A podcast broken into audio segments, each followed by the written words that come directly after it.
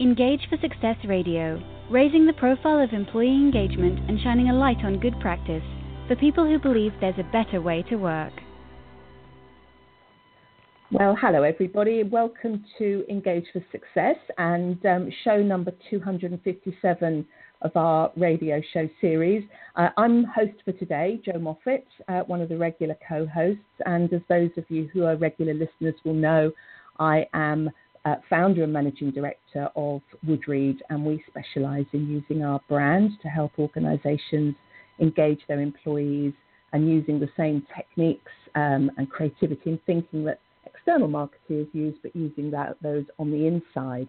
Um, I sit on the core team of Engage for Success, um, the UK's leading uh, movement with regards to employee engagement. Um, and I'm really excited about our guest for today's show because it's been a it's a bit of a watershed moment really in terms of Engage for Success. The movement's been going for 10 years, and there have been some recent changes which many of you will be familiar with.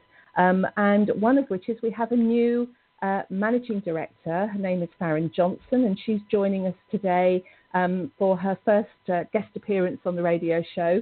Um, and uh, I'm very, very excited to hear what she's got to say and, and really to allow her to share her first impressions um, of the of the movement and and her, perhaps a little little bit about her background and experience and, and where she wants to go in, in the future. Um, so welcome to the show, Faran. It's great to have you with us. Thank you, and I am thoroughly delighted to be here, Jo. Thank you for inviting me. Well, I know it was a little bit uh, a little bit early in uh, in the in your life cycle with the movement, but we wanted to get you on um, as soon as possible so that uh, so that you could really have an opportunity to speak more widely to everybody. So um, so we're going to be talking um, a little bit about where you've come from and, and, why you joined the movement, and and really about I think probably um, what will come out over the next half an hour is is why that was clearly such a good thing, both for you and for the movement. I think what will come across, certainly from my experience of talking to you, is a is a passion um, for, mm. for really putting people at the heart of business. And and I've noticed, um, just looking at your LinkedIn profile just before we came went live, um, your strapline has now now reads "Making Britain a Great Place to Work," and I love that. I, I think that's. I, cha- I changed that literally last week, thinking, you know what, I just need to have something out there that tells everybody, anywhere, no matter what they're doing, what engaged for success is. So hopefully that's a good strapline. well, I thought it was lovely. I noticed it. I only just noticed you'd done that, so that that was great. So, um, so we we're colleagues, obviously, on the core team at Engage for Success. Um, mm. But we've, we've not met many times, really only only you know, a handful of times since you joined us. So perhaps you could just tell us a little bit about yourself, um, Faran, um, yeah. professionally, where you come from, but also a little bit about your, yourself personally, because I think it's always good with these things to think in terms of people bringing their whole selves to work. And uh, of course, yeah. Engage for Success is no different to any other organisation in that respect. Indeed, indeed. So let, let me start at the beginning. So look, I've got an operational background. Um, you know, I left school. I started. I didn't really have a clue what I wanted to do. Went into underwriting, headed up a litigation department, and through the work I was doing there, got involved in lots of things, people and culture related. And somebody very kindly said to me, Look, we think you have something special in the HR space. Um, mm-hmm. And I was fortunate enough to have an organisation that paid for me to do my CIPD qualification. So I literally started at the bottom and worked my way up. Right. Um, I've got a specialism in org development and org design um, mm-hmm. and big transformation. Um, I've been a generalist at heart as well. Um, I've covered everything the relations side, the reward, um, engagement, uh, you name it, I think I've done it in, mm-hmm. in you know, threefold. Um, typically, I've worked um, for private organisations or listed organisations. Those are in the FTSE or the Fortune. Um, mm-hmm. They are typically multinational.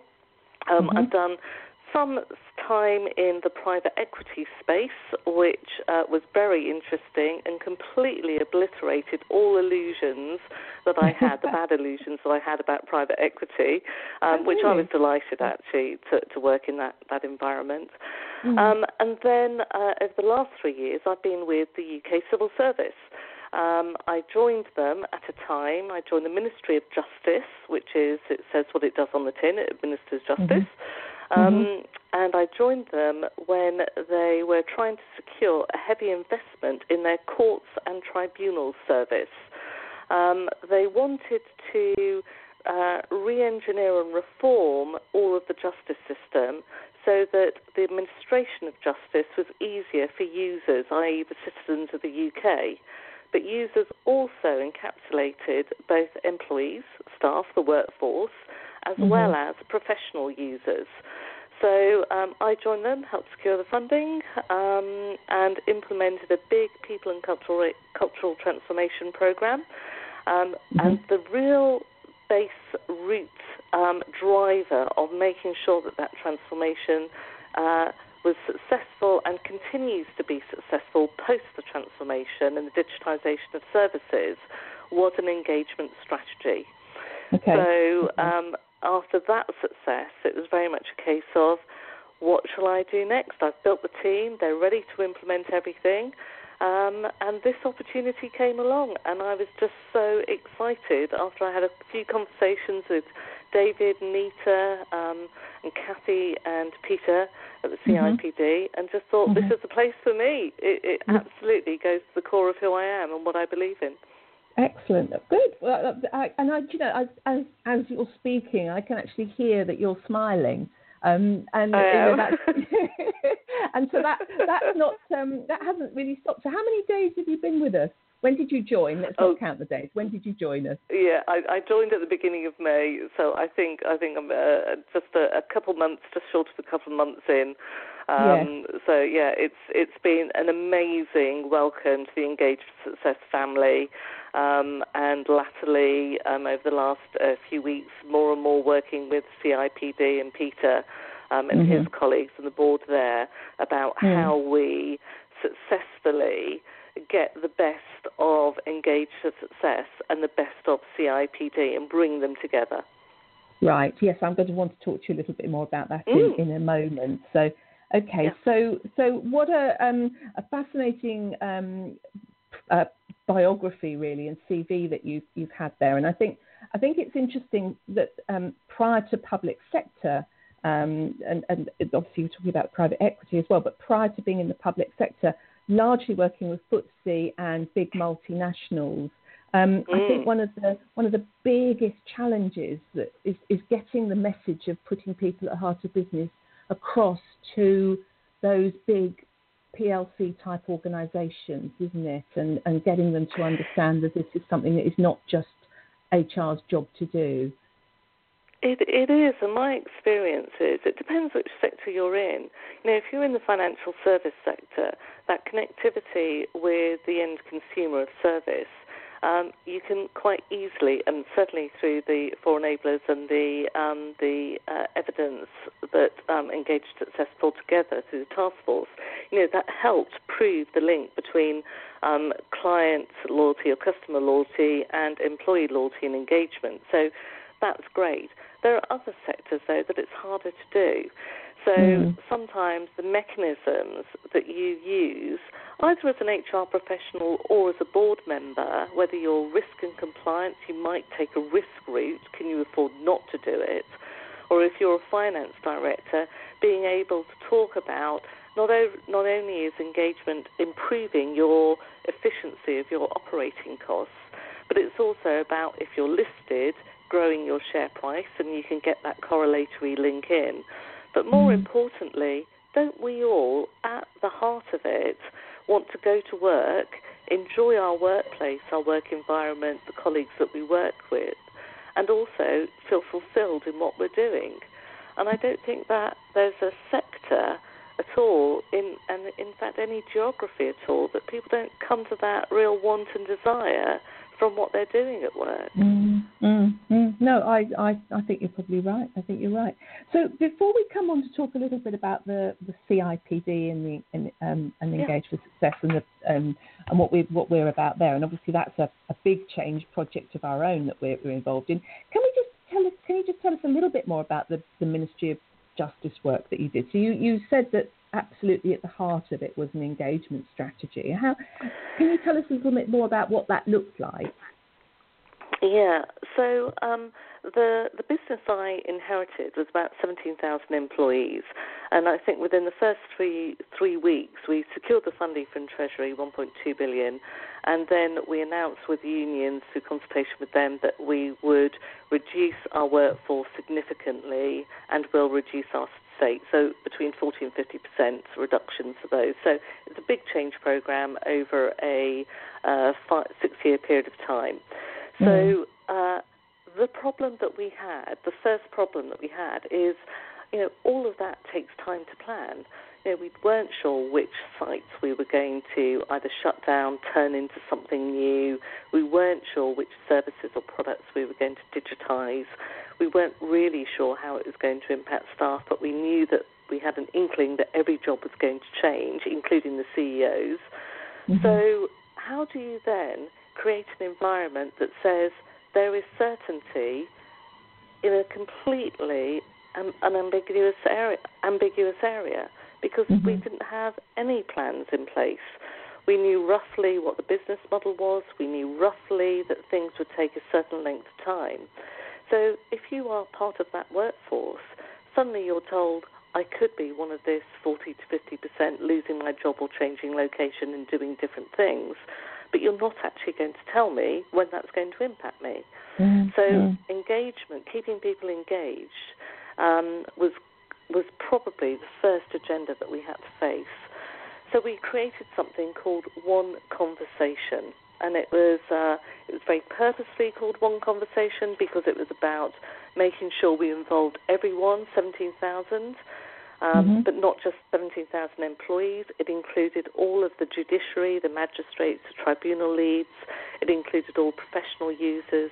It included all of the adjacent government services, all the police forces, Crown prosecution, etc., that used the services of courts and tribunals.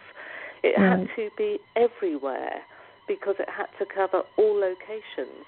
And if you think about courts, you can't suddenly stop a court hearing just because you quickly want to have a team meeting. So it had to be accessible everywhere in the UK um, and in bite sized chunks. So that if you could only have a 15 minute with your team, you were able to cover the salient points and get their employee voice rising up to the top. Um, okay. And then the last one is one conversation had to be together. So they all had to be happening at the same time. And what we learned over time is that we had to give them a two month window of opportunity to have those one conversation meetings and chats to get mm-hmm. that employee voice up the organisation. Mm-hmm, mm-hmm. Gosh, logistically incredibly complex then. Yes, very. yeah. but, but I had a great team. yeah, of course. Yeah. So I mean, so really, if we talk about the four enablers, that was very much playing to the enabler three, the employee voice one, but but of course demanded really effective management structures and abilities people to actually cascade and brief that content and listen to people's concerns and, and address them, I guess, as well. Well, yeah, it it did, but um, I'm slightly I'm slightly um, uh, ruffled by the word cascade because the one thing that one conversation wasn't was a communication cascade. Yes, uh-huh. import- there were important messages that we needed to transmit, get over to mm-hmm. the workforce. I mm-hmm. was more interested, and certainly the exec team and judiciary were more interested in, you know, the workforce are closer to this system than we will ever be. Yeah, what so they, they had the answers then. They were going to have the yeah. answers for you, which is classic employee but, voice, isn't it? Absolutely. But what we had to get, that uh, making sure that everybody knew how to tell the story um, was mm-hmm. really important because there mm-hmm. were so many dimensions of change, of things that were going to change. Mm-hmm. And the civil service was, this is very much my personal view, was run in a project management. Everything's run on a project management way. That's the speak there. So how yeah. do we turn this big reformation into a language that people understand, the workforce understand, users understand, mm-hmm. and then making mm-hmm. sure that leaders were able to connect emotionally with the emotion their workforce were feeling, that uncertainty, bearing in mind that they, as leaders, as line managers, were also dealing with an ambiguous situation because they didn't know what was going to happen to them. Mm. So that mm. organisational integrity, the fourth enabler, making yep. sure that people were true to themselves and they were able to talk about the the worry, the stress, the lack of well balance. That had to become a commonplace narrative. It couldn't be something mm. that was just spoken about in the appraisal or when you had a one to one with your line manager. It had to become everyday conversation. Yes, yeah, interesting. So, so tell me, did, did when you were going through this project with the MOJ, did you did you know and were you entirely sort of thinking in terms of the four enablers, or is it a is it now that you look back on that from your position of really being immersed in the whole engage with success thinking that you can actually say, oh yes, I can see, you know, that we can actually see how that was all how that all came to pass by and how it was all applied. Well, um, you know, my my relationship with Engage for Success has been around for a long time. I remember uh, David right. uh, MacLeod many years ago when I was at Reed Elsevier coming knocking on the door. At that point, it was very much asking for corporate sponsorship. Um, mm-hmm. But at Reed Elsevier, one of the case studies, and we uh, and through my career since Reed Elsevier, I've always kept uh, Engage for Success and the four enablers close to my heart. Ah, right. That said. Yeah when it came to drawing up the one conversation strategy, I'm not sure it was right at the forefront of my mind, mm-hmm. but I mm-hmm. did have very good, both a team of internal um, HR professionals and some consultants who worked with us. And the enablers were certainly at the heart of their strategy around how we were going to grow um, both strategic narrative deep through the organisation as well as employee voice up the organisation. Mm, mm, mm. Interesting. Yeah, good. Okay, so let's turn a little bit now, bring things a little closer to home. Um, as, as, I said, we're, we're on a bit of a change project, aren't we, at, at, at Engage for Success with the uh, changing relationship that we now have with the CIPD. Um, and some of our listeners may have seen um, Peter Cheese's newsletter that's gone out literally within the last sort of hour or so um, talking yeah. about that. And we now have a much closer relationship rather than just being our, our, our primary sponsor. We are now owned by CIPD, but still very much a standalone brand um, and, uh, and with our own standalone specialism. So, so tell me what you see, Faran, as being you know the sort of the essence of that relationship, and what your role as managing director of Engage for Success is, is going to be. They may not necessarily be the same. You know, one answer may not yeah. cover both those, but.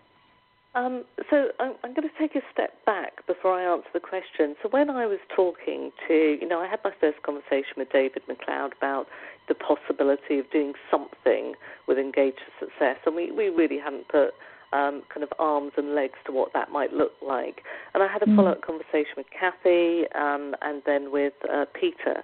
And I, I took my time to really kind of interrogate both David and Peter around what exactly did they want from this.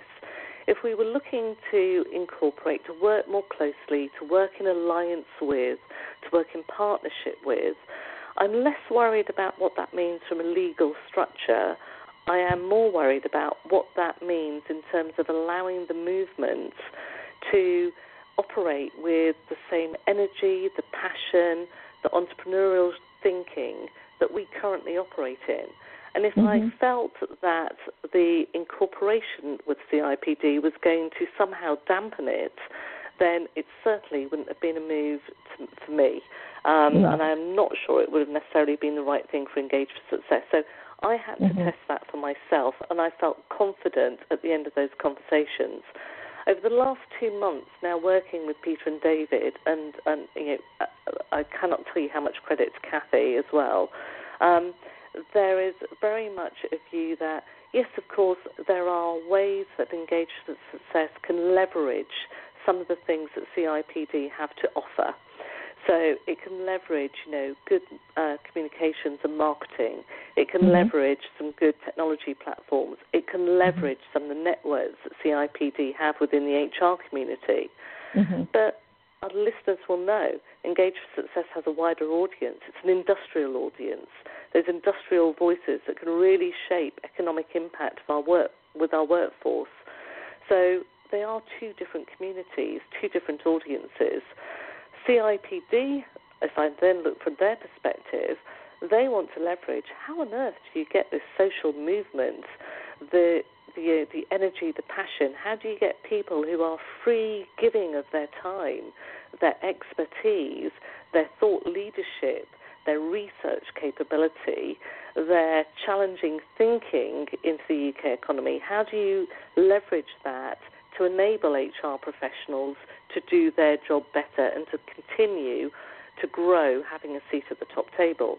So both parties want something from each other where where it's mutual benefit.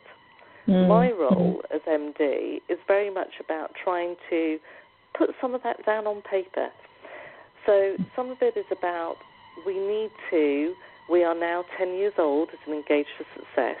We had a task which the task force worked on. We've got our good body of evidence. We do need to think about do we need to refresh that evidence? revalidate that the evidence is still true, still holds strong today, or has things moved on? I don't know. Mm-hmm. It's a question that we need to think about, and that's what I'm doing in my first 100 days.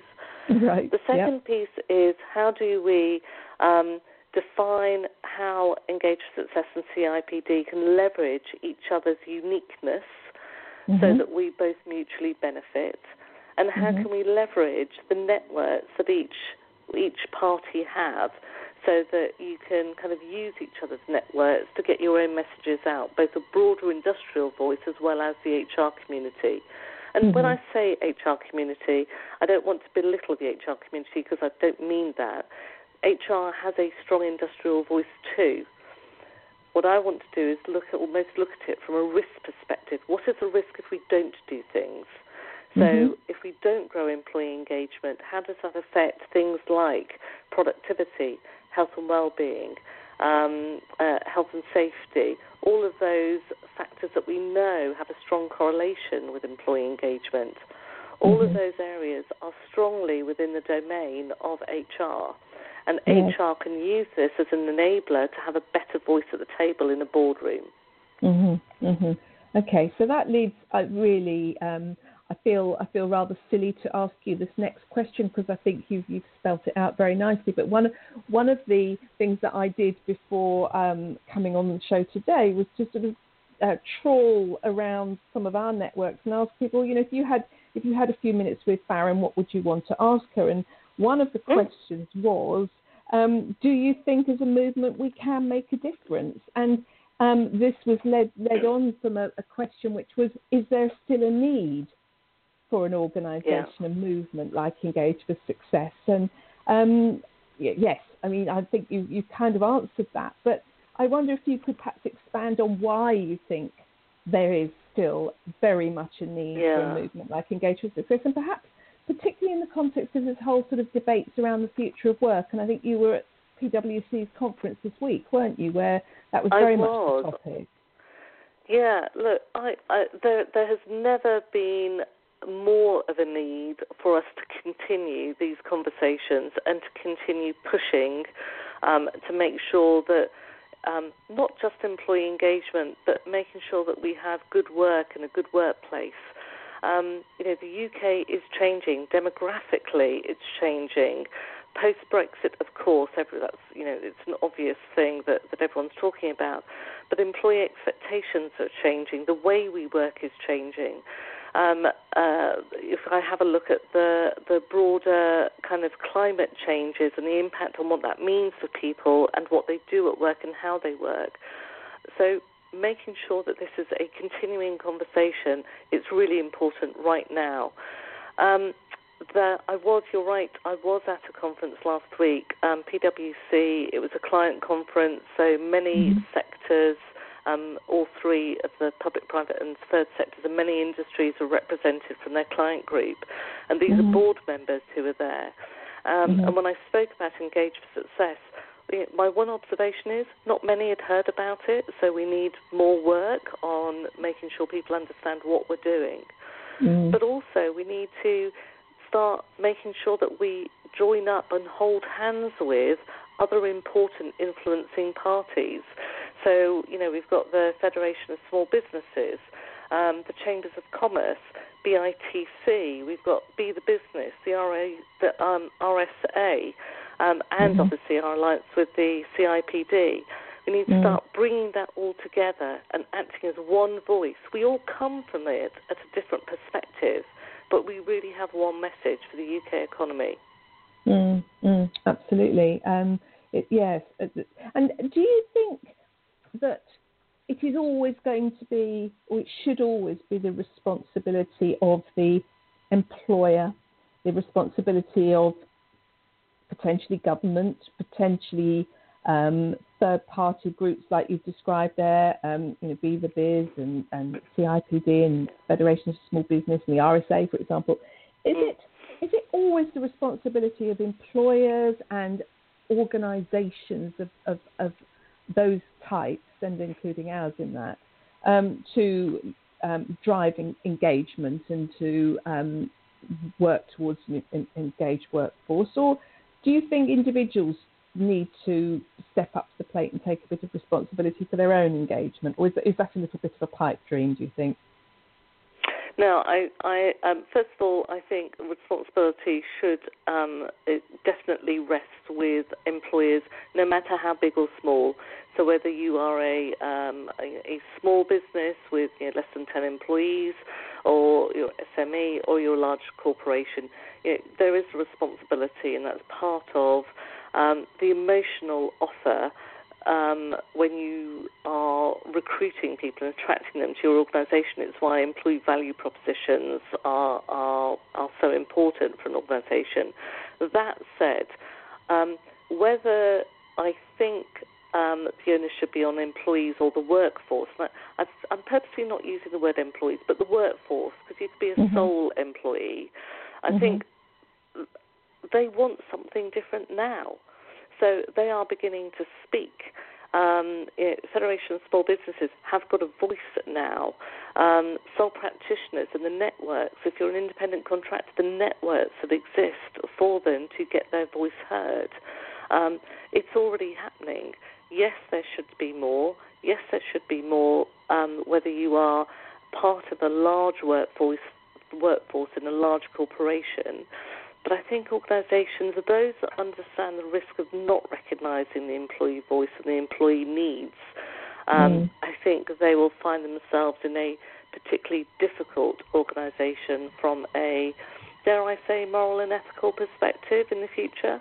Yes, interesting. It's, it's yeah. I mean, I, I love this emphasis on the risk of not doing because I think so often it's actually quite easy to think, well, okay, we started talking about these things, and I kind of get the gist of this of these concepts.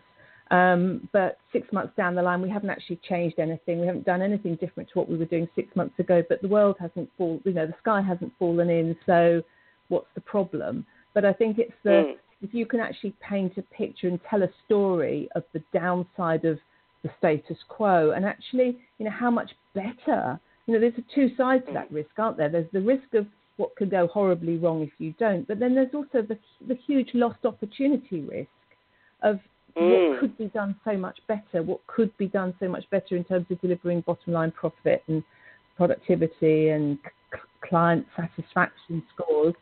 Um, if you do do these things, and I think those, you know, there's two sides to the equation, which both of which are really important to spell out, aren't they? I, I think so, and also I, I think if you have a look at you know latest statistics, if you just look at mental health issues, for example, in youngsters, and we're going from about as, uh, age seven up to age 21, as kind of two middle ages, that then actually they are growing. The pressures on young people are huge. So mm. how do we make sure our future workforce are able and ready to face what is on offer, which is a kind of pre engagement strategy in a workplace environment. But actually, you know, if I look at pupils at school, you know, what are we doing to help pupils at school to help them deal with the stresses of exams and social and um, family pressures so that if they can enable themselves and get the right support mechanisms in place, then actually that enables them to face what they have in the workplace. The workplace, indeed. And, and that comes to the end of our, our show, I'm afraid, Faran. We've um, completely run out of time. So all that really remains is to, to say thank you very much for joining us. It's been fabulous. And if people want to follow the conversation, then please go to engageforsuccess.org um, and sign up for our weekly newsletter as there will be a lot more coming down the track in future. And we'll no doubt have you back on the show again. So thank you very Perfect. much. Um, and thank you everyone for listening. Engage for Success Radio, raising the profile of employee engagement and shining a light on good practice for people who believe there's a better way to work.